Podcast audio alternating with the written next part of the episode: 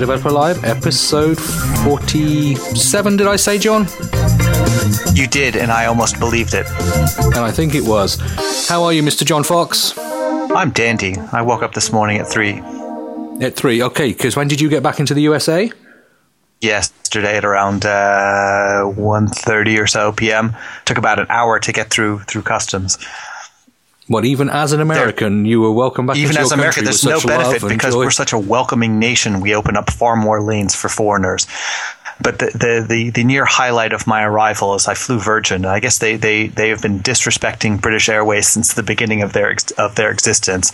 And uh, when we landed, the steward got on the mic and says, "Well, hurry up because there's a, a plane full of British Airways people, and we want to beat them to customs because they're not nearly as nice as Virgin passengers." now, with me in the studio today, we have two guests in the studio, not one. And what a beautiful sight it is! I sit and look at one of them. One of them is our our regular favourite, the wonderful, the one and only Mr. Simon Wolf. Good afternoon. That's oh, I'm sorry. Chat room. Come on, chat room. Everybody join in now. Let's do it together.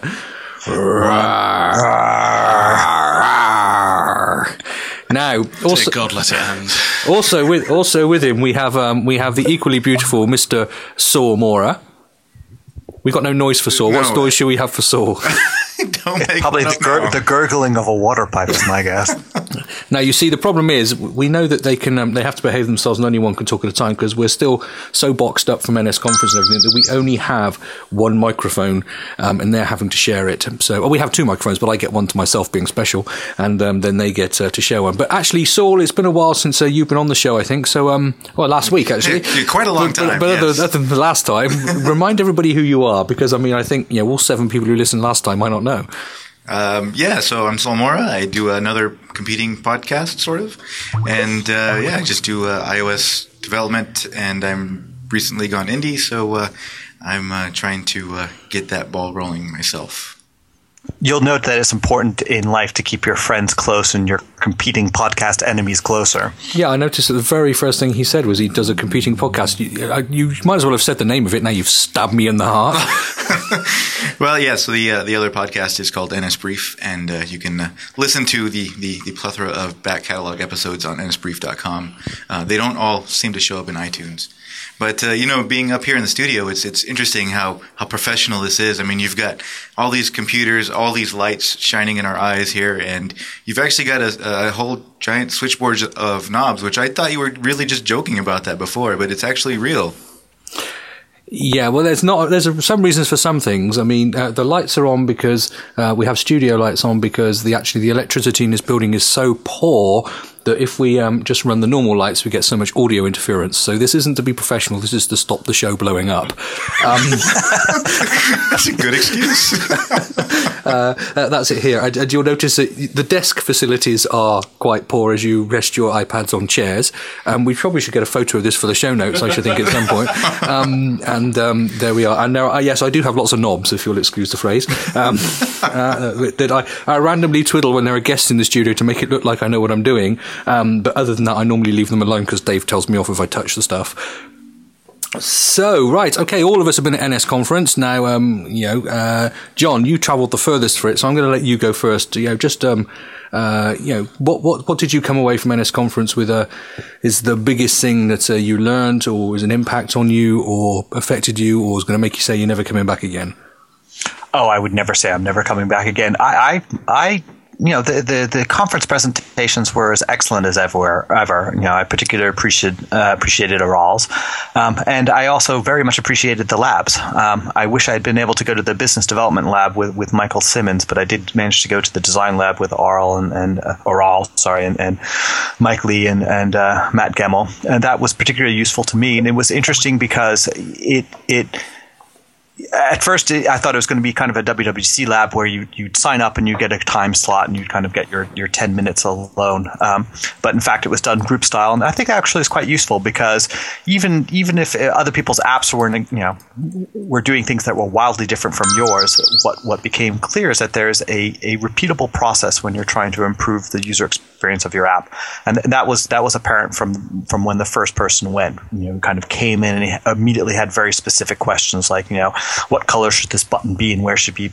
you know presented, and and you know Aral quickly kind of said no, put that away. I don't want to see your UI now. What tell me what your app does. And uh, that, that, that was that was very interesting because we get so used to to kind of getting down to the minutia of it. And I think as a, as a conference attendee, when you have experts around you, you tend to want to kind of maximize the, the time you have with them and say, okay, I've got my long list of questions and I'm just going to fire them off. And, and I would imagine from his perspective or the perspective of the expert on the other side, um, that can be a little bit jarring because you're, you're asked to make a pronouncement on the spot without a whole lot of context. So it, it was interesting to, to, to, for me to be an observer of the process and I also benefited from, from you know, being a participant in the process. Okay, cool. Stunning uh, silence. It, it, was no, actually, it, it, it's funny, isn't it? Because you know, you, you, we do conference feedback afterwards. We've probably had about um, between eighty and hundred emails back in so far, which is you know about half the attendees in responses. And you know, it's really interesting to watch how some people you know said exactly what you've just said about the design lab. You know, the fact that we just sat down, we did stuff together, we went through it, brilliant. And then other people are saying, I wanted my problem fixed. And, you know, I'm not saying they're wrong, but, you know, they went it for a different reason. And this is, you know, as a conference organizer, can't please all of the people all of the time. And it's, you know, it's, it's interesting just to, to get feedback on that. So, um, well, so I was going to add to that. Is there um, anything against asking just other people that you meet at the conference? I mean, the fact that you have so many other people uh, interested in this space in one particular physical location, have you? Has anybody just kind of, you know, taken their app and just like shown it to people? I mean, I'm sure that happens uh, in just regular conversation, but do you ever, you know, you have a particular problem and just show it to like ten people and kind of see what the consensus is that way? I, it's something I, I, do regularly, and, and we actually talked about it a couple episodes back. I think there really is nothing like just watching somebody take your app. I mean, there, I think there are all sorts of things that approaches you can take um, depending on where you are with with the design of it, whether you're kind of the very early things, validating some basic principles, or whether you're you're trying to kind of really polish things up as much as you possibly can. But I think in general, if your app can't be handed to somebody and have somebody kind of figure it out right away, then then you've got some problems. And the temptation is is so so strong when when you've been working so hard on an app and you've been deep in the the, the woods with it to hand it to somebody and then you want to kind of sit there and explain everything to them. And, and if you do that, you, you pretty much kill the, the benefit of giving it to somebody and having them work on it with beginner's mind. So I think that I think the difference between showing it to, to random people, uh, you know, and and showing it to somebody who really knows what they're doing, someone like a, a Matt Gemmell or, or, or um, is is, is you don't get the chance, you know, every day. I guess suppose if you if you live in, in whichever you know bar it is that that Matt frequents, um, you might have the opportunity more often. But I don't. Um, so I was very happy to have that, you know, even just a little bit of time with him, and I, I suspect other people felt the same.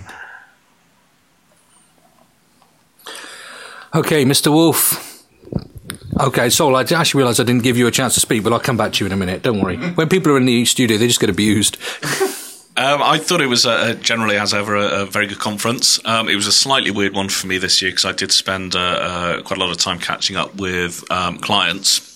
Um, and I also spent a lot of time with um, the designer that I'm using for AvTag, um, which is Marcello Lupi from the almost now infamous Wrinkly P.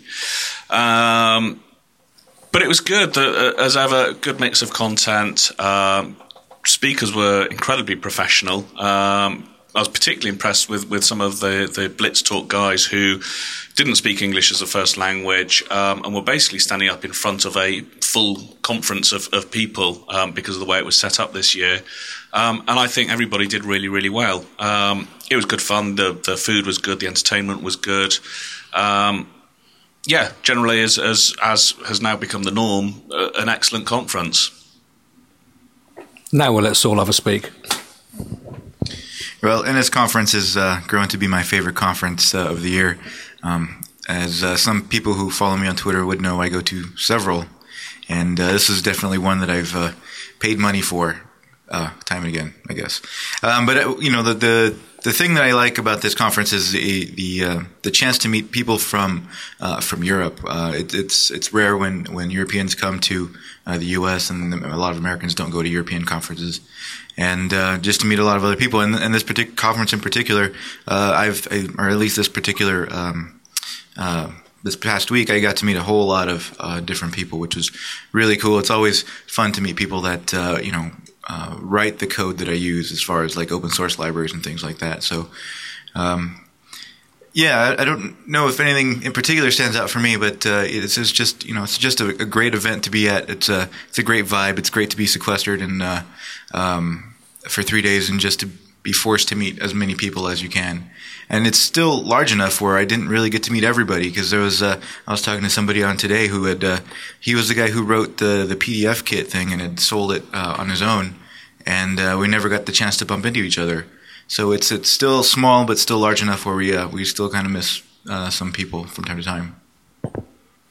There we are. I've had enough of listening to people telling me how great it is now because you know they've all sent me emails. I know what they really think. So, so, so there, we, there, we, are. It is, you know, just on the show, they give you the, the waffle. I think, um, uh, where should we go first? I, I think let's, let's do it because he's come here, especially to do a live version. We still haven't got any music. So, John, you're going to have to butt in here. Let's do the AvTag Diaries. Okay, go ahead. Yeah, that was pretty poor. God, this show's cheap. Um, Just um, like the guest. Unlike um, um, when I normally pre-record these, I don't have a, a full set of notes this week, um, just because I'm in, in post NS conference chaos. Um, but the one thing that I did want to sort of briefly touch on, which maybe uh, we can we can discuss amongst us, was that, as I said, one of the things I did at the conference was sit down with Marcello. Um, and start working with him um, in more of the detailed design aspects of AvTag. Now, I've never been in a position before where I can sit with a, a designer I'm working with and it was a complete revelation to me. Um, normally, we'll, we'll chat on Skype, we'll send screenshots to each other, and that kind of works. But having actually sat down with somebody next to them and been able to point out things in the designs and say, can we change this? Can we adjust this color? Can we move this? And have them actually do it in front of you with Photoshop and give you their feedback and their reasons for, for why they've done things the way they've done them is fantastic. It was a complete revelation to me. Now, there's not much I can do, and, and I like, I guess a lot of people aren't in a position where there's some local designer guy who happens to be absolutely fabulous and only lives five minutes away. But it does, uh, or it has given me the impetus that I am now going to go over to um, Amsterdam at some point, and I'm going to spend a couple of days with Marcello to go over designs. And I'll probably do that hopefully a couple of times during the, the evolution of the designs and the user interface of the application. And, and, I would recommend if you can ever get together with somebody who's doing the design and artwork for your application, do it because just a couple of hours with them face to face over a computer, I think is worth a day or two days of swapping emails and, and discussing things on Skype and, and, trying to sort of go through things that way. Now, obviously, the the whole sort of going over things through Skype and email, everything works, um, and you get great results. But for efficiency and productivity, just that investment of, of going and traveling and spending a couple of days away from home, I think to me will definitely be worth it. As we're live here, I get the opportunity to interrupt you, which I can never do when you've recorded, and it's really irritating. I, I could press pause, I guess, but that would probably be bad. But I just want to uh, come in and actually agree with you because, I mean, um, when we were doing the iDeveloper TV websites uh, last time, um, I was in Amsterdam, which where the designer was, in fact, same designer you're using, um, and you know, we, we just spent some time in the shared workspace. Um, in, in one afternoon, the amount of variations we went through, the amount of little trials that we did to see if something worked or didn't work would have, would have taken literally days to do, um, by email, or he would have had to thought of 25 different things and you know, if, if they were going off down a path that I didn't like, I could immediately say, yeah, I like that or I don't like that. Um, and so I, I, just think this, uh, yeah, this aspect of being able to get in the room with the designer. So you can see your facial expressions that, you know, you can't hide the fact that you're looking like you're about to throw up all over the thing that he's doing. Um, yeah, and he can read off it is, is really worth it. I mean, and I don't know. You know, designers aren't cheap. They're not overly expensive, but they're not cheap either. And, and sometimes it might be actually worth even, you know, especially for the US, you know, getting on a plane, going somewhere for the day or, or, or, two days, spending that time with the designer, getting the job done, um, and, and, then going home again, as opposed to a long iterative process. Um, it probably won't end up costing you a lot more because you can be really that. Um, well, that's my opinion. Yep. Because you can really be that more dynamic um, and end up with something that you you you really own because you've been part of the process as well. Sometimes I find the whole um, uh, remote design process that it comes back and I like it and it's good and I can see what I've said, but I, I don't know. I didn't feel like I necessarily owned it. Whereas when I was involved in the actual face to face process, there was ownership in that for me as well, which made me far more excited about putting the thing together as well. And it's it's much easier when you're face to face doing the whole critique side of it and the criticism because, as you say, they can see your face and it's not just a, a sort of a sterile email or a, a Skype chat. When you don't like something and you say it, I think it probably comes across a lot better, and you don't get that whole thing where you start to feel guilty about saying, "I don't like this and I don't like that, and can we change it?" Yeah, yeah. By email, yeah, you don't really want to just write back and say it's crap. Um, That's you know, where I've been going wrong. We are dealing with humans, um, and so you sort of say it's almost crap, uh, but it's um, or mostly crap or something. But uh, when you say, "Yeah, I'm," I'm not sure. Maybe you know that can be a mixed signal. Whereas if you say, "Yeah, I'm not sure," maybe in you're in the room, they can say, "Okay, you're being polite. Let's move on," and whatever else. Yep. So I think actually that that that sort of negative side of the process of saying I don't like is easier face to face. Definitely, maybe. Um, but yeah, Saul, do you? I mean, you've worked with designers on various things. Do, I mean, have you had the experience of being in the room with them or, or remote? Have you got a comparison to make?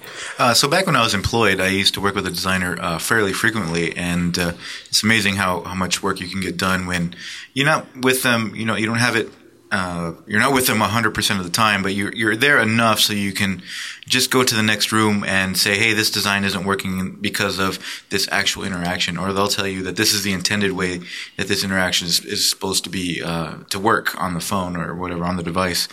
And uh, it's definitely much better to have, you know, just those five minutes. If all you have is five minutes, walk through your scenario and get that little problem fixed than to do things over email because it, it, when you're talking about interactions and the look and feel and things that are, are innately hard to describe in words, uh, you tend to use gestures and you tend to use other forms of communication that don't easily translate uh, electronically. So it's definitely been better in my experience to do that.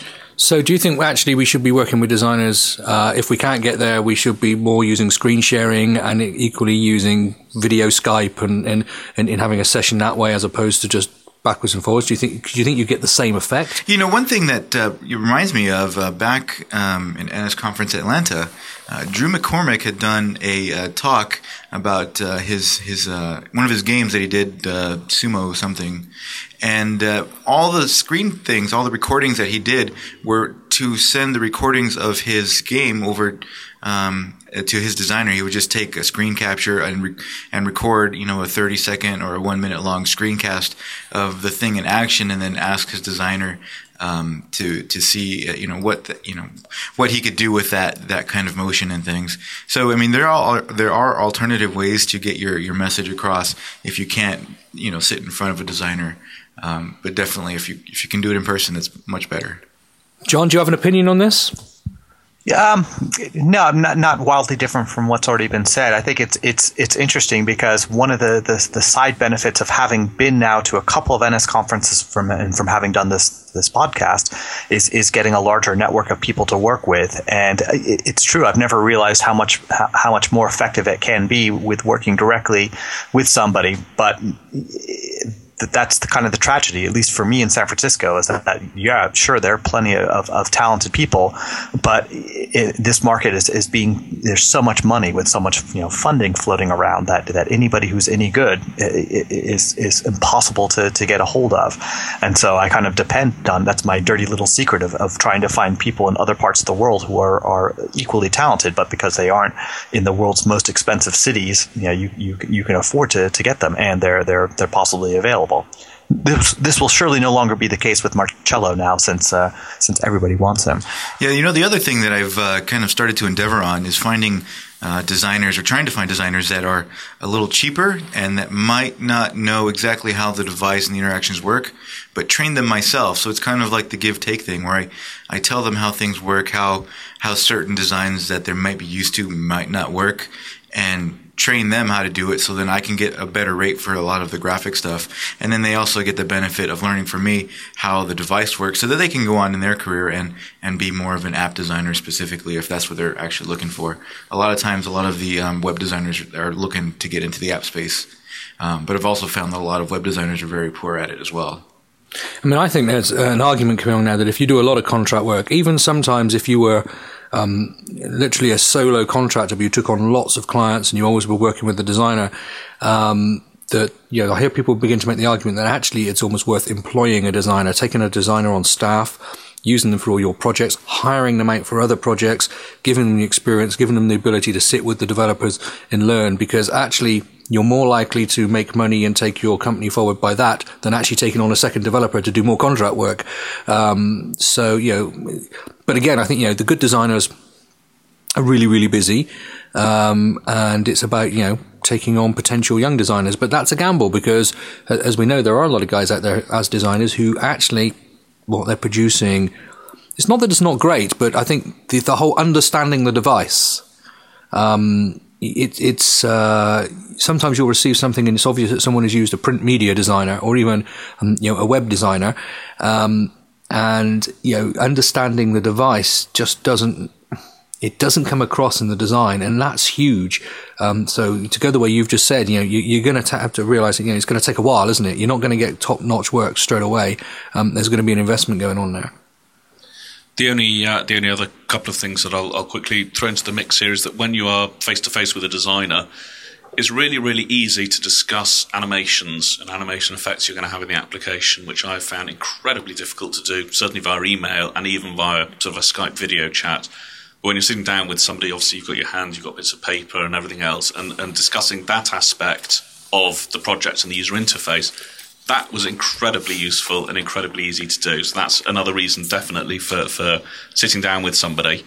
The other thing was, and it, it a complete aside to that, is that um, you sort of you see the, the, the, artwork that these guys produce. When you're sitting with one of them and watching them use Photoshop, it is a complete eye opener. It is incredible because you can just say to them, actually, can we just change this? And the speed that they can change things and, and modify the effect and the whole look of it very, very quickly is astounding. I mean, these are really, really skilled guys, and I know um, quite often, you know, people will look at designs for applications and sort of say, "Oh, you know, that's okay," or you know, it's not brilliant and stuff. And then you get sort of the next level where you've got a really, really talented designer. What these guys are doing is absolutely brilliant. I know nothing about Photoshop. I know nothing about art or design and, and you know whether something looks good or bad.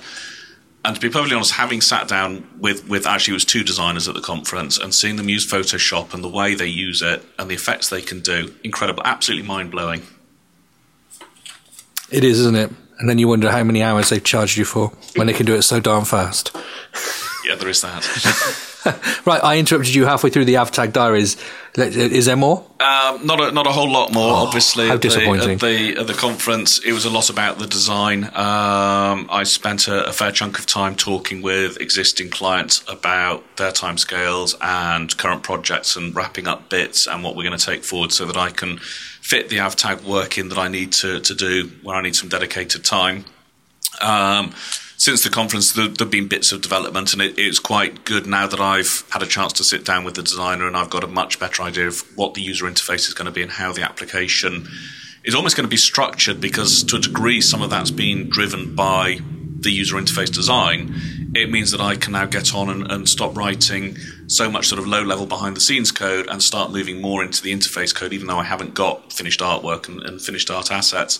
I can start getting on with, with more of the sort of the top level work without worrying about the fact that the whole lot's going to have to be thrown away and I'll have to start again when I actually finally get designs. I mean, even a simple decision like it's going to be tab based or it's going to be this or it's going to be that, although that's very vague, that, that allows you to start putting an infrastructure of, of, a UI together, um, as opposed to just guessing and then your designer saying, yeah. And trying to be polite and nice, but what they're really saying is actually you haven't got a flaming clue what you're doing. Yes. You know, let me yeah. come back in here. And th- this is the downside when you're working with a busy designer. Of course, he's juggling clients as well and so you don't always get things as quickly as you'd like. Um, and it's understandable because as a developer, I'm in that same position. So having a, a, an almost like a, a, sort of a temporary head start of, of having seen what things are going to look like, I now know where we're going with the application and, and the design and the interface. And this seems to be much more important on, on the iPhone or the iPad than it does on the Mac, where I've always found it a bit easier to to have more separation in the user interface, um, whereas on the iOS devices, it seems quite a lot of the time that because of the way that the controllers are set up, a lot of the structure of the application is driven by the user interface rather than any other way. That is an interesting point. I, I, found that to be the case as well, and it's it's, it's always interesting to switch back between uh, you know Mac OS and iOS and, and, and have to readjust. I think one one of the things to me, having just watched a couple of products uh, that are, know, we're starting to see now products come out that originated on iOS and now there are Mac versions coming out, as opposed to a couple of years ago it was the opposite way around, wasn't it? That people were taking iOS versions of their Mac products, and um, you know, some of these are coming from people who have started their Objective C Xcode life on um, on iOS, and now that you know they're just suddenly the thing they're constantly saying is, "Boy, how much more complex is UI and design and trying to get this stuff right on the Mac than it is on the phone or, or, or the iPad, just because of the variations." And it's um, yeah, it, it's again, it's a I, I think it's a totally different skill set designing for the Mac again, totally different set of interactions in, in, in whatever else. And it's it's really you know, are you keyboard driven? Are you mouse driven? Are you you know you can allow them to use all the space, fixed size windows. You know, so many choices that have changed your design that it's just um, uh, that's an interesting experience. And maybe we'll talk about it separately another day. Uh, yeah, so I, I we had uh, or Simon had mentioned a quick thing in there about um, sending animations and trying to get feedback from a designer. And uh, one thing that I'm going to try with with actually my designer, I know maybe this is a little premature on as far as a, a tip, but uh, have you ever heard of the, the, the app called Hype?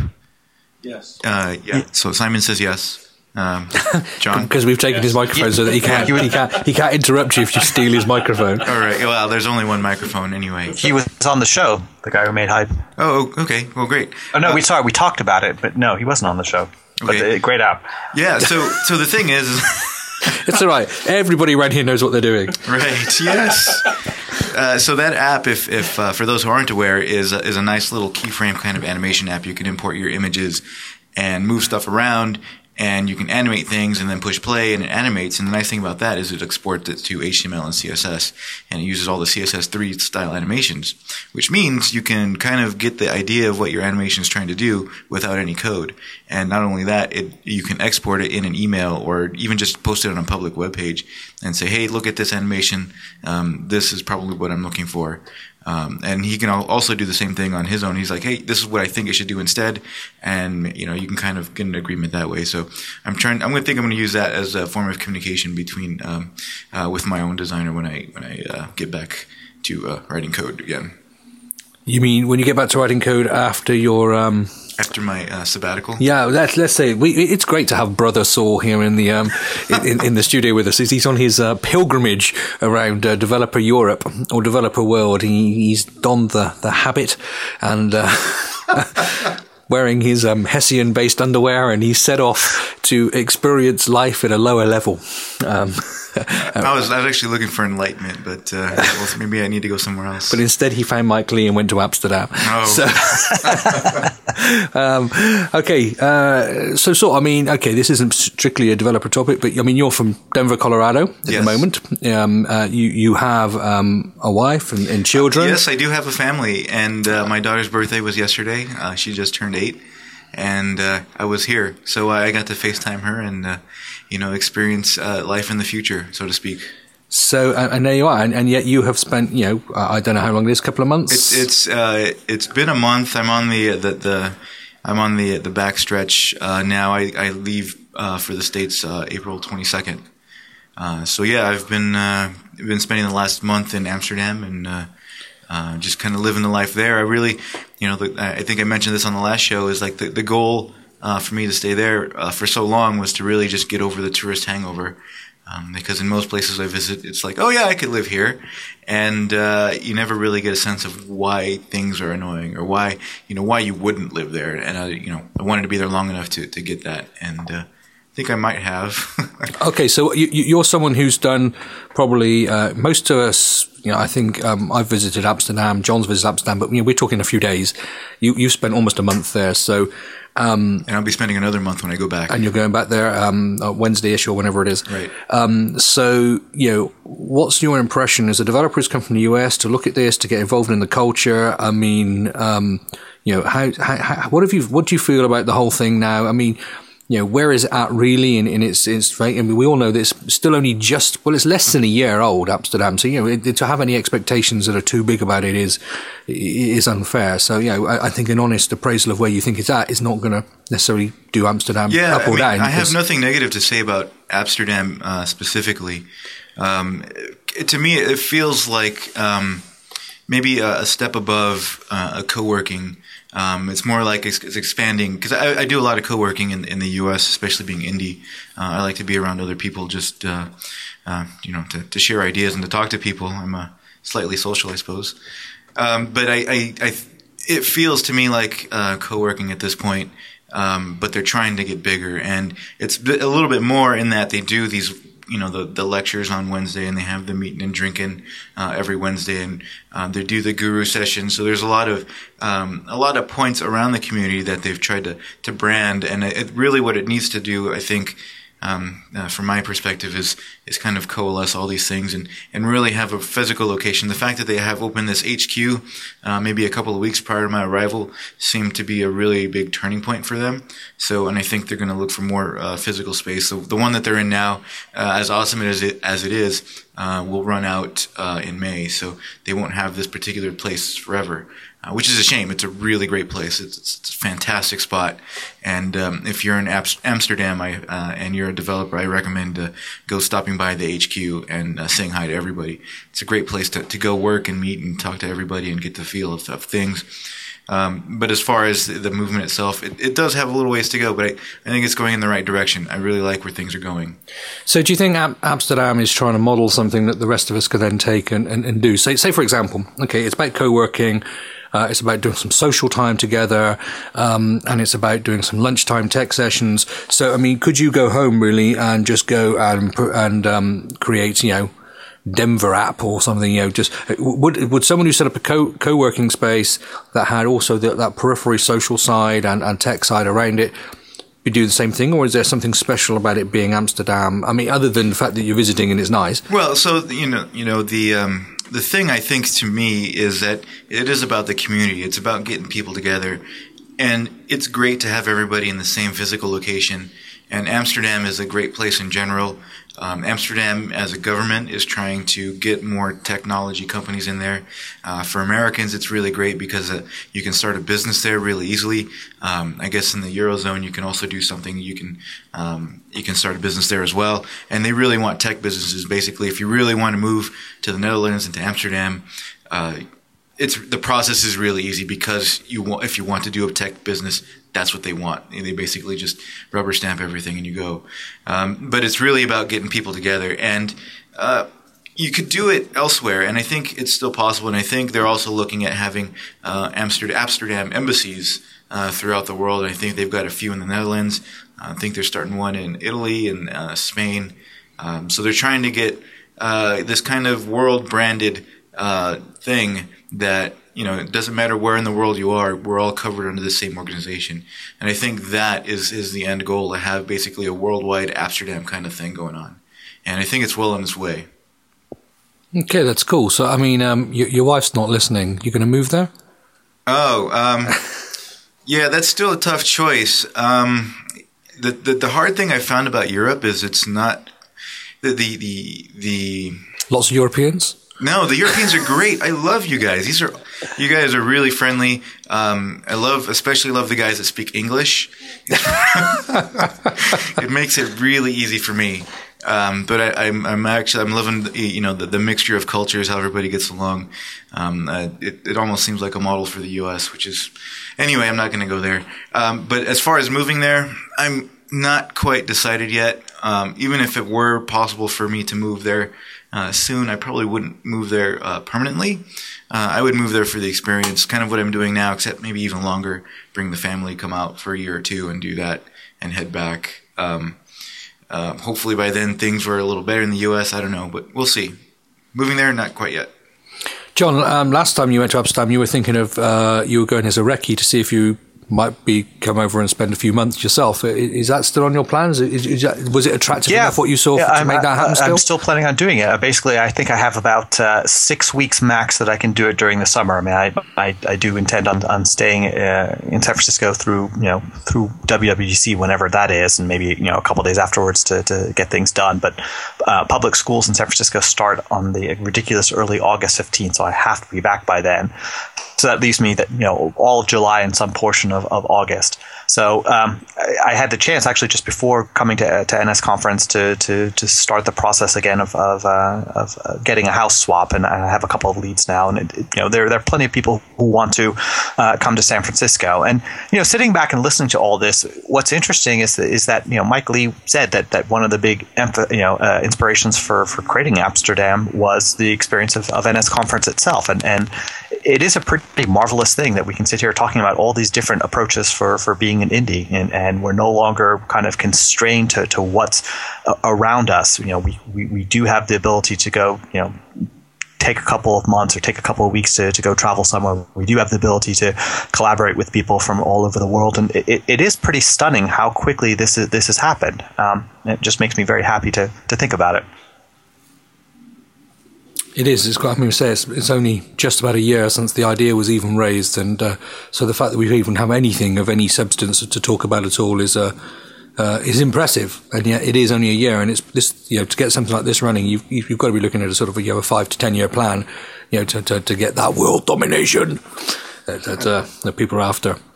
Simon, you look like you're trying to say something there, or you just uh... no, nothing, nothing in particular. I will just throw in because um, I was talking to Mike about it at the at the conference that I believe they're going to try and do a, an update about the whole sort of patent troll stuff and, and Lodsys um, in the next couple of weeks.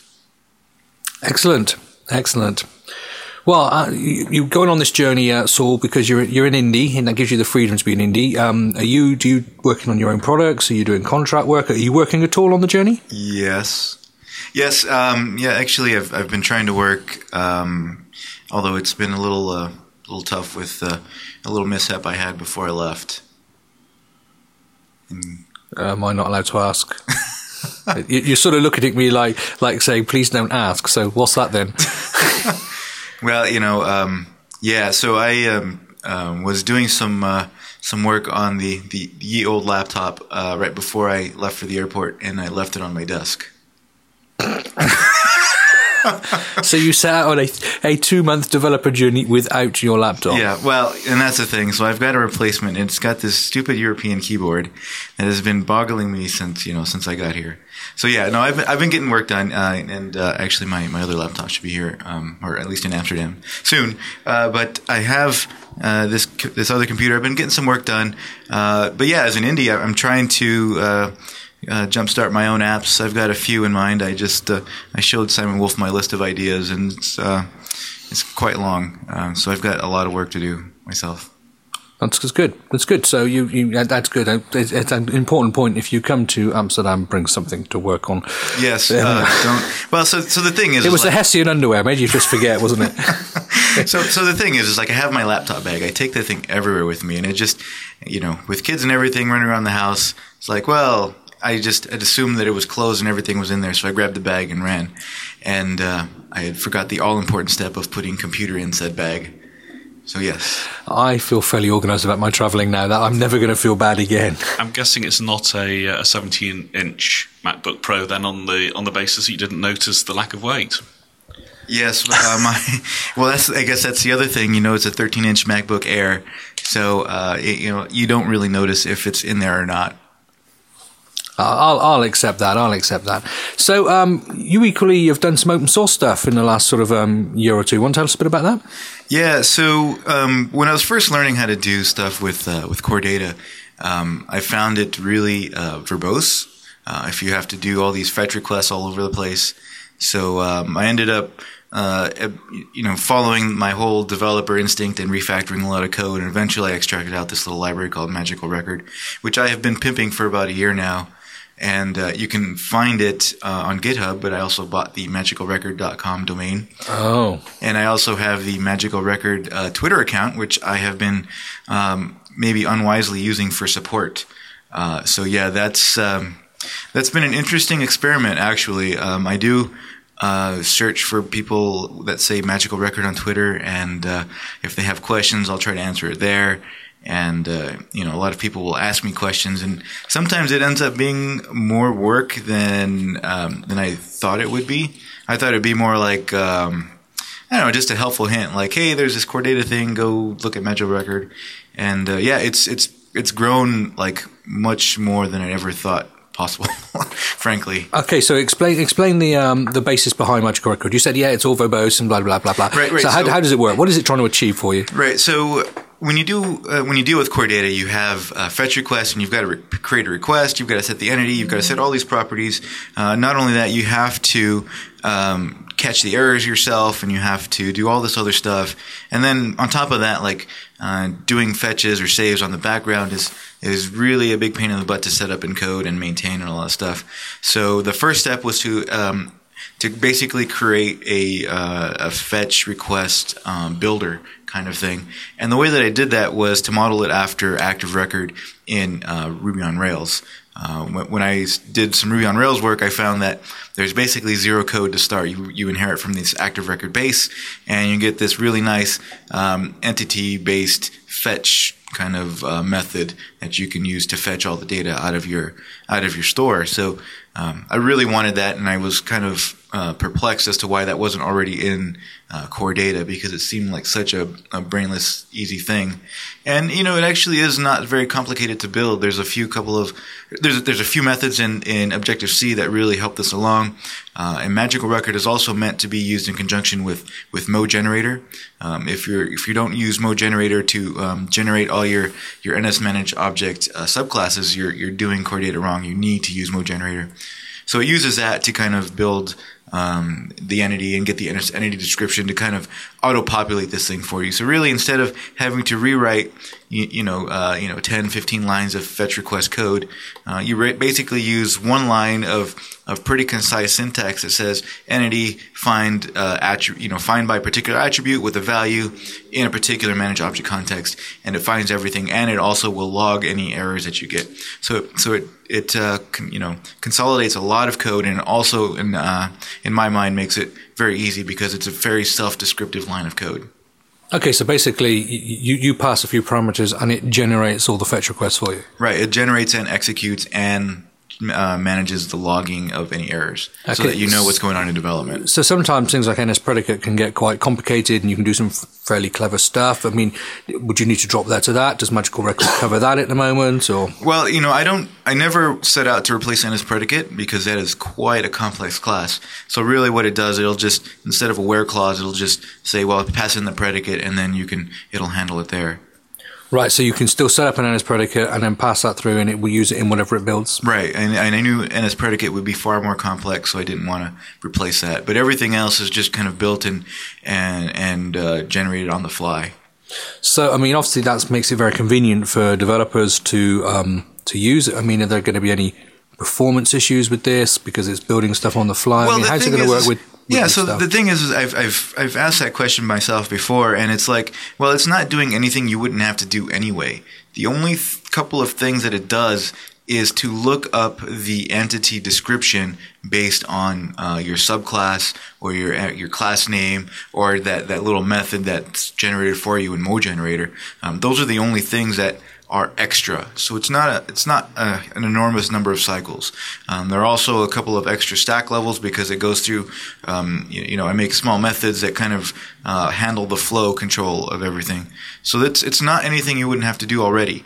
Um, it also, but the thing is, it also manages the error logging. So if you really need, you know, you know, a lot of times by default with core data, you don't get any error handling at all. It doesn't log it. It doesn't. It just crashes, and then it's up to you to put it something in the error uh, to catch the error and and uh, to notice that uh, no data was returned, and all this stuff that just it's it's so low level that you don't need to rewrite this all the time. So I just wrote it once, and now it just works all the time. Uh, so it's not a whole lot of extra stuff. Is is kind of the the, the answer. Okay, I mean, and as far as getting data is concerned, you just get it back in a standard NS set, or you, you don't have to make any commitment. Well, no, it's an NS array. Uh, it's just it, it, it does the exact same thing core data does. I mean, because all it is is just collecting the same data back and just returning returning it to you. But it's also checking the the uh, returned values.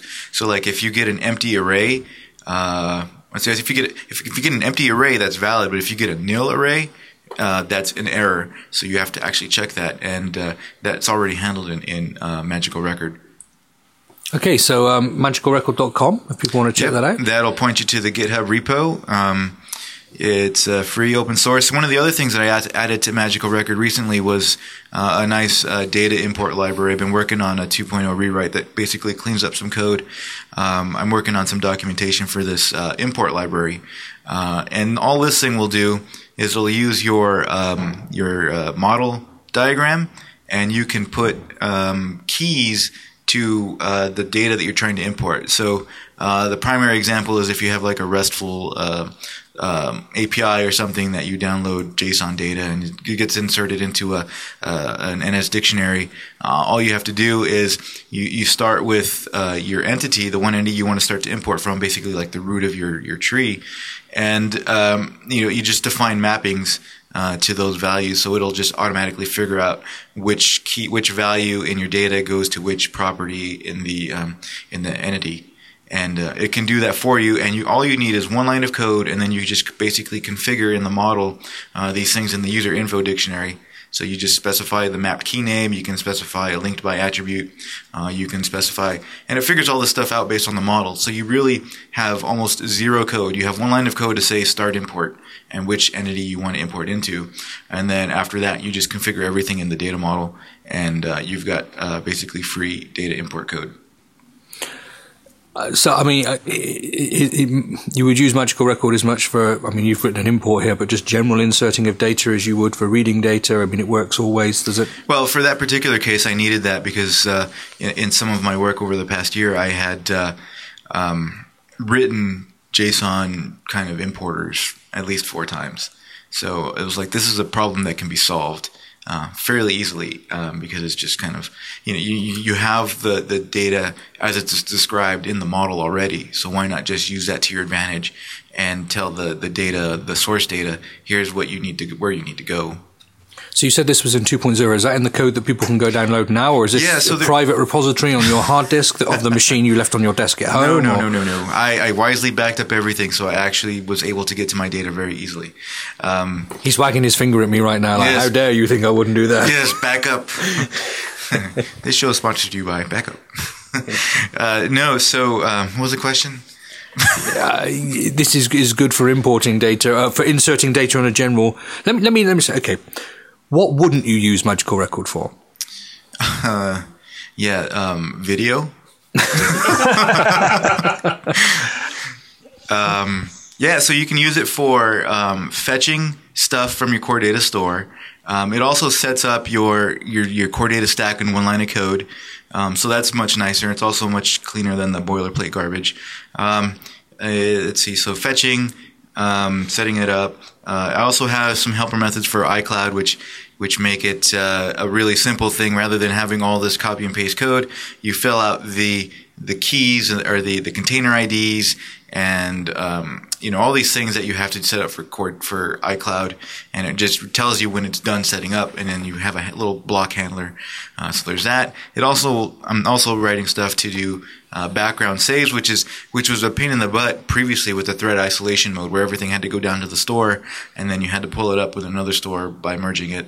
You know, if you know core data, you know this is a big big pain in the butt, and I, I basically rewrote an API that was modeled off of UI view animations, where you have um, a, a, save uh, a save action that took a block, and in that block you were passed in manage object context that was already called on the. It was already done and set up for you to be called or to work on the background uh, thread, so you're not getting uh, colliding threads and stuff. So you have this block with the context already set up. You perform all your operations on that context. When you exit the block, it saves and I also have a thing where it has a completion handler that's called on the main thread and tells you that you're done saving. You're guaranteed that this data is ready for you. And it's, if you think of like UI view animation duration with completion, it looks exactly like that, except it has some different syntax for core data. Okay, so what versions? I mean, does Magical Record work on iOS and OS 10? What versions is it compatible with? Uh, so the new um, the new version uh, will be only Arc, iOS 5, and Lion. Uh, the old versions are previously tagged to something else, uh, to to iOS 4 and uh, Snow Leopard and such. Um, to the you had said you asked about which version is out there. It's uh, 2.0 is a branch right now. It's not on the master. Um, I, I also try to tag everything so at least you can pick the point where you want to um, import uh, or import it into your project. You can get I think a 183 tag is out there right now and that supports the old version. There's been a couple of bugs with that one because I was trying to make it so that you didn't have to care whether it was thread isolation versus private queue mode, which is the new way Core Data works. I was trying to toggle that, and that didn't really work very well. So I'm basically not going to do any legacy whatsoever. It's always going to be private queue because private queue is the fastest way to, to save stuff across context. So it's going to only support that, which means it'll only be iOS 5 and Lion from, from here on in. Okay, so you're using the latest. You're not trying to be clever here. You're actually just basically wrapping the latest core data technology Right. And was- making it more convenient, as opposed to trying to replace core data. You're trying to just make it uh, put a layer on top to make it a bit more usable for people. Right. It's it's really about the API and how you use it, and it's for me, it's that's how I think about how it should work. Um, you know, in the pra- in the- in the past, I had a method says that said um, an NS managed object context observes another context or observe other context, which meant that's how it it turned on. Uh, you know. Uh, the merging be- across threads, and it was just a helper method. It really just does the same thing in that method is, you know, listen on the notification center, uh, listen for, for that context for the NS managed object context, it save notification, all that stuff. It was just one method, but it was really it just read to me like context, start observing other context, and it's really about that language and communicating in your code what this code actually does, rather than having uh, you know all this stuff that's that takes you uh, a little bit longer to decipher. So yeah. Cool, cool. And do, does it have a? I know it's almost impossible to know when you've got an open source project, but do, do you know of a reasonable user base for it? Um, I mean, I mean, if I go and use this, am I going to be the only person in the world using this? Am. I going to be Mr. Billy No Mates? you will not be the only person. It's actually quite popular. Um, I think I have like a thousand watchers on GitHub, which is it still boggles my mind that that, that many people have bookmarked uh, this library. Um, I do have quite a few people that use it in their apps. I was trying to put up a wiki page that um, uh, listed all the apps that use Magical Record. Um, so if you do have an app that's using Magical Record, please add your app to the wiki page if you're allowed to. Um, some apps are not. Um, the one app that I, I point to as, as a really shining example, well, somewhat shining anyway, is the uh, the IMDb app. Um, the developer from that app, uh, he I he had contacted me for uh, a question, and um, he told me, "Yeah, I, I write IMDb and, and Magical Records in there." I'm like, "Really? Well, that's awesome. I never knew that." And then I went to the uh, you know the acknowledgement section, and yeah, yeah, Magical Records listed in the acknowledgement, so it's pretty cool. So you know, acknowledgements are nice. I can point to people that that hey, all my code is is in the App Store, even though I haven't uh, shipped my own specific app. I've I've contributed to quite a few um, over the past couple of years myself. Excellent, excellent. So it's, uh, uh, I mean, does it support, you know, all the stuff? I mean, we're saying don't put video in. That's, you know, that's, yeah, that's a standard core data thing. But, um, uh, obviously now in the latest core data, you can, you, you can put video in because you can tell it to store externally. Um, you can you, you can set the flag up to tell it to, ex- to to take binary data and store it. So, Right. I mean, would it work with that, or is it not? Yeah, it'll still that? work with that, and that, that just follows the same core data rules. Um, really, all this thing does is, is write some handy helpers around uh, fetching. So if you know how to fetch properly, it's it's instead of having ten or fifteen lines of fetch code, you have one line. And uh, what you can also do, it follows a convention. So a lot of the fetch met- methods are like find by attribute val- colon value uh, and and all that. But the thing is, is I also wrote it so that it was kind of by convention. So instead of find by whatever, it's request by whatever, and that'll return the fetch request. So you can set any custom properties on there as well, and then you just basically intercept the request that it generates for you. And then you can reinsert it back into that execution pipeline so that, um, you know, all you're doing is setting a couple of extra parameters that I, I couldn't find a nice API for. So if you need to really customize requests, such as uh, prefetching relationship key paths, um, that's not something that I can uh, I could have figured out a, a proper API for. So the proper API is instead just grab the request, set that value on that request specifically, and then pass it back in through the execution stuff, where it will then execute it, check your error handling, and do all that stuff, and then return it back to you. So this stuff will work properly with stuff like NSFetch Results Controller. Yes, I do have a couple of helper methods in there for Fetch Results Controller that that uh, work as well. Uh, one of the things with that was to um, one of the recent changes was to add uh, a delegate parameter to the method so that you could set that prop before it performed the fetch. So uh, when you when you fetch from the fetch results controller, it'll actually just do the fetch in that method rather than you having to do it separately. And if you need to do updates, you can do that uh, also later on. That sounds cool. We'd love to hear from anybody who's using it. We'd love to uh, know what you really think of it. Uh, I would uh, especially, and if you have uh, feedback, you can definitely submit a ticket. I know I've been a, a little um, backlogged on the pull requests and such. Um, it's it's hard when I'm trying to clean things up for everybody to make it better. Um, but I also, you know, try to respond on uh, the Magical Record uh, Twitter account. Um, sometimes you interrupt me at lunch. Um, I, I will probably wait till after lunch to answer you. So be patient because nothing is more important than lunch. Right.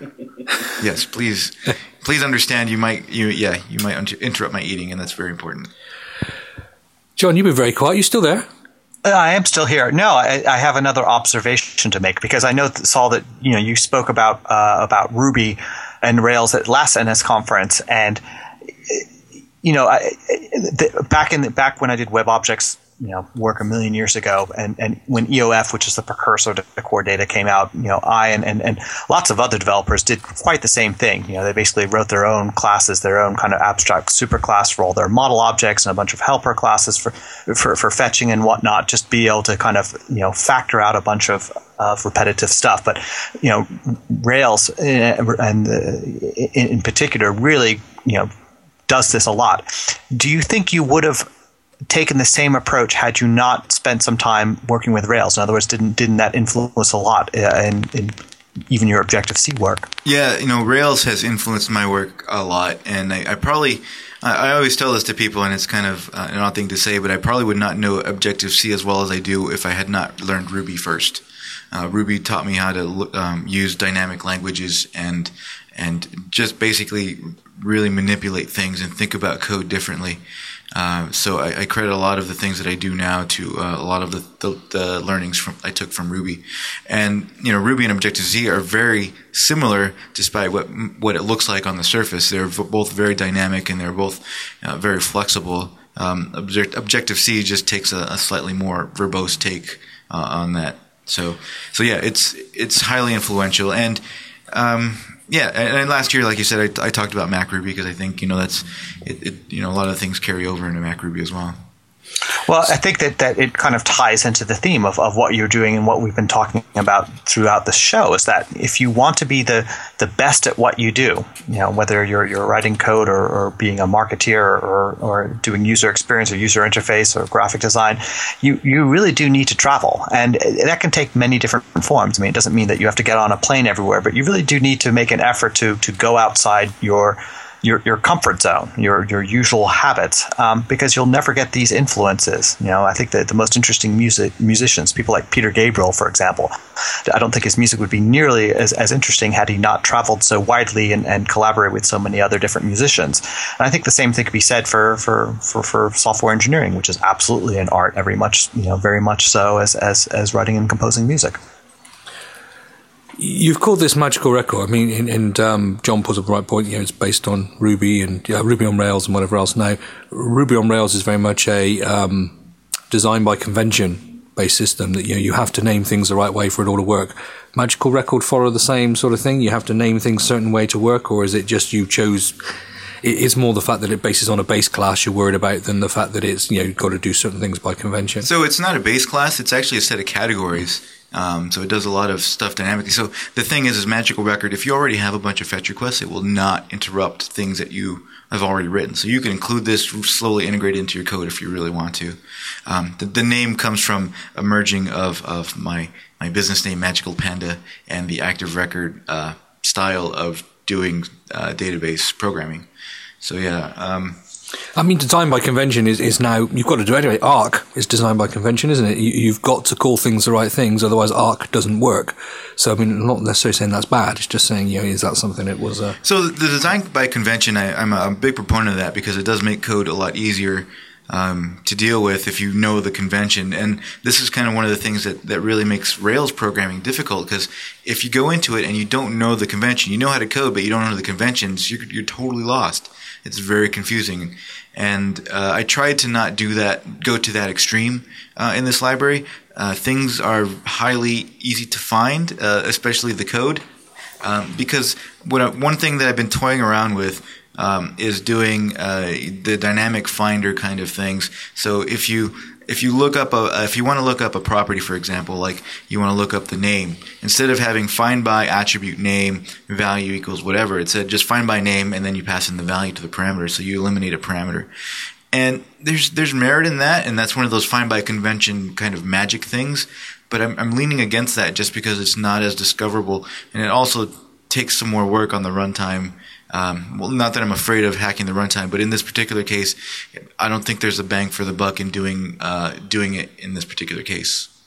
Okay, so, so basically, you don't you're, you're, trying to be sensible about doing it, and do you get enough return for, for that type of thing? Because I mean, that, that's all over Ruby, isn't it? In, in, in, Active Record, is you know you just find by anything, you know, and, and, it just sort of you think, oh, what would I normally write? Oh, it works. Now, Magical records, you're not going to get that because the implementation is, you know, too, more costly than the gains you're going to get, in your opinion. Well, yeah, the implementation um, of doing a, a, dynamic finder will have some some cost penalty, but there's also optimizations. I mean, it would basically be, you know, I, as I mentioned in my runtime talk and uh, NS conference, you know, you send the first message, uh, the first message that doesn't exist, which would be this find by name uh, example, and it doesn't exist on the uh, the entity class or the manage object class, and then it would go and try to resolve that and then create a method for you that's basically already predefined that extracts the name and does all this fancy stuff at the runtime, but it only do it once, so it's not that costly. I think the cost is more in the time and then the sensibility of does that really add to the to the nature of the code. I mean, is find by attribute name with value, uh, you know, John, uh, any more descriptive than find by name colon John? Is it? Is it? I mean, I that's that's my dilemma, and I'm kind of leaning against that. It doesn't doesn't seem to add that much value to me. Well, you're sort of, you know, the first has the Objective C conventions that we're used to, and, and you know, you, you don't want to take us away from that. I don't think that's my opinion anyway. Not that it's worth anything. no, and that's that's that's actually, what I'm thinking is like mm-hmm. it follows more. It's it's still a blend, right? I mean, mm-hmm. yeah, I'm influenced by Ruby, but it's not going to be my whole train of thought. Like I'm going to do ex- basically a clone of Active Record. That's not what this is. Okay, so let, us let's, let's move to Ruby just for a moment because I know you love Ruby. Um, you know, I may I may be totally wrong here, but you know, um, and I know you like MacRuby and you've used MacRuby but I thought MacRuby was pretty much dependent to work on the garbage collector within the Objective C runtime, and hasn't garbage collection just been deprecated? Yes, so does it Mac has. does MacRuby have a future? I'm not allowed to tell you. Okay. You heard it here first, folks. He's not allowed to tell you. That means he knows. I will take him out. I'll get him drunk. I'll let you know next week. well, you know, um, the the uh, the guy who spearheaded the whole MacRuby effort um, I believe is no longer at Apple.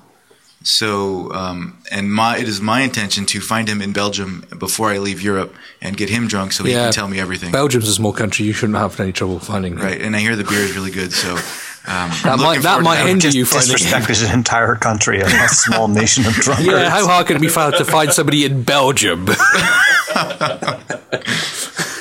Oh, there we are. I think I think we probably ought to bring that um, the show to a wrap, unless someone has got something they need to just really get off their chest before you know. John, you got anything else you want to add to the to the show this week? Well, somebody in the chat room said uh, Saul loves Ruby so much he would marry it if a it was legal and b he wasn't already married. Hey, would you care to comment you. on that, Saul? yeah, that, that was true. That was you, John. Um, but there we are. It's a good way of getting your opinions on the show is to post them in the chat room. So what? on. Giving you a mic obviously isn't enough. okay, let's uh, let's um, do a wrap up. So uh, th- thanks all for sharing about your journey and sharing about Magical Record, um, and uh, thank you Simon for the um, very interrupted AvTag diaries. We look forward to. Okay. In, your um, uh, Kevin Hoctor in his talk at uh, NS conference said never give dates. I'm going to ask you when we're going to see the first uh, first build of um, of. My uh, my legal representative, who is called Kevin Hoctor, has advised me not to answer that question. Yes, yes. This this summer, hopefully. Oh, there we are. He has There we it. I'll be, as, I'll be as vague as that. Now, Apple have had summers that go right through to the end of September. Exactly. So we might later. End of September, folks. If you haven't seen the first builds by then, he's a liar and a cheat and a thief. You'll find him in, drowning his sorrows in a bar somewhere off the Grand Place in Brussels. oh, if he's in Brussels, he can find the guy who writes uh, Mac, Mac Ruby and, and, and tell Saul what's going on. Right. Okay. Um, let's wrap this show up. Uh, Saul, tell us about uh, about where people can find um, your you know you on Twitter, your blog, anything you want people to know out there. Yeah, so I'm on Twitter um, at Casa de Mora. Um, I don't really do a blog because I do a podcast instead, which is a lot more work. Uh, you can find the podcast uh, at, on the Twitters. It's at NSBrief. Uh, and you can go to nsbrief.com. Just search for NSBrief on iTunes. Um, this NSBrief branding has actually worked out. I do the uh, the uh, stats on that, and everybody seems to know NSBrief. So so thanks everybody for listening. Yeah, it's I can I can tell you, folks, it's a it's a good podcast. I like it. Um, I think you should particularly check out episode. Oh, there's an episode where we had Scotty on. Yeah, episode twenty four. Episode twenty four, I think, was your best episode. Simon, if you can wrestle the microphone off Saul, tell us who you are and where you can find him. Um, I'm Simon Wolf. You can find me on Twitter as SGAW, um, and I've got a website at ottersoftware.com um, where you'll find a link to my growingly infrequently updated um, blog. So, just watching the comments on short uh, sex life going on in the chat room now, based around the last comments on Ruby. Um, uh, John. Yes, well, my name is John Fox. My product is Memory Miner, which I had a great time uh, getting feedback and showing a little bit of the, the Memory Miner viewer for iOS, which will be shipping sometime. I won't say soon, but shipping sometime. Hey, that's more but commitment you can find than out all about Memory Miner on memoryminer.com. You can follow me on Twitter as Djembe, D-J-E-M-B, like the West African instrument. Oh, and I will definitely be posting in the show notes my collection of NS Snark photos, which uh, turned out quite well, I think. And uh, my name is Scotty. You can uh, catch uh, the, the stuff at iDeveloper.tv. Um, on Twitter, it's at MacDevNet. Um, and okay, we raised okay uh, three thousand eight hundred and something pounds at NS conference for charity water, which I think comes to six thousand and fifty-five dollars. I think I think it was. Um, we're going to put that up onto Charity Water uh, probably tomorrow morning. Um, uh, yeah, Charity Water do a drawdown of money on a quarterly basis. So the 31st of this month, um, if you listen to this after the 31st of March, you've missed it. They're going to do it. So I, I thought rather than just give them the six thousand dollars, I'll put up a campaign. I'll say we're aiming to raise ten thousand dollars. And if you were at an NS conference and you want to help top up that six thousand uh, dollars to ten thousand dollars, then um, there'll be a link in the show notes. Um, if you go to, I think it's Charity Water slash NS Conference 2012. Follow the show notes, and uh, you know, ten bucks, five bucks, fifty bucks, thousand bucks, whatever. Um, let's top it up to ten thousand dollars, and uh, um, that will give water to uh, two villages uh, somewhere in the world, um, 500 people. Um, so thank you to everyone at NS Conference for doing that. Um, I am going to give a shout out to Coco's my girlfriend who supplied uh, a prize for for raising that. Um, so uh, they, they, those guys were great. Um, and that's it for this week. I'm sort of now supposed to be sort of twiddling more knobs and dials and, and things are supposed to be working and it's supposed to be all sounding professional, but that's not really happening. Um, so I'm just going to waffle until I find the right button. I think that's this one. So until next time, you take care.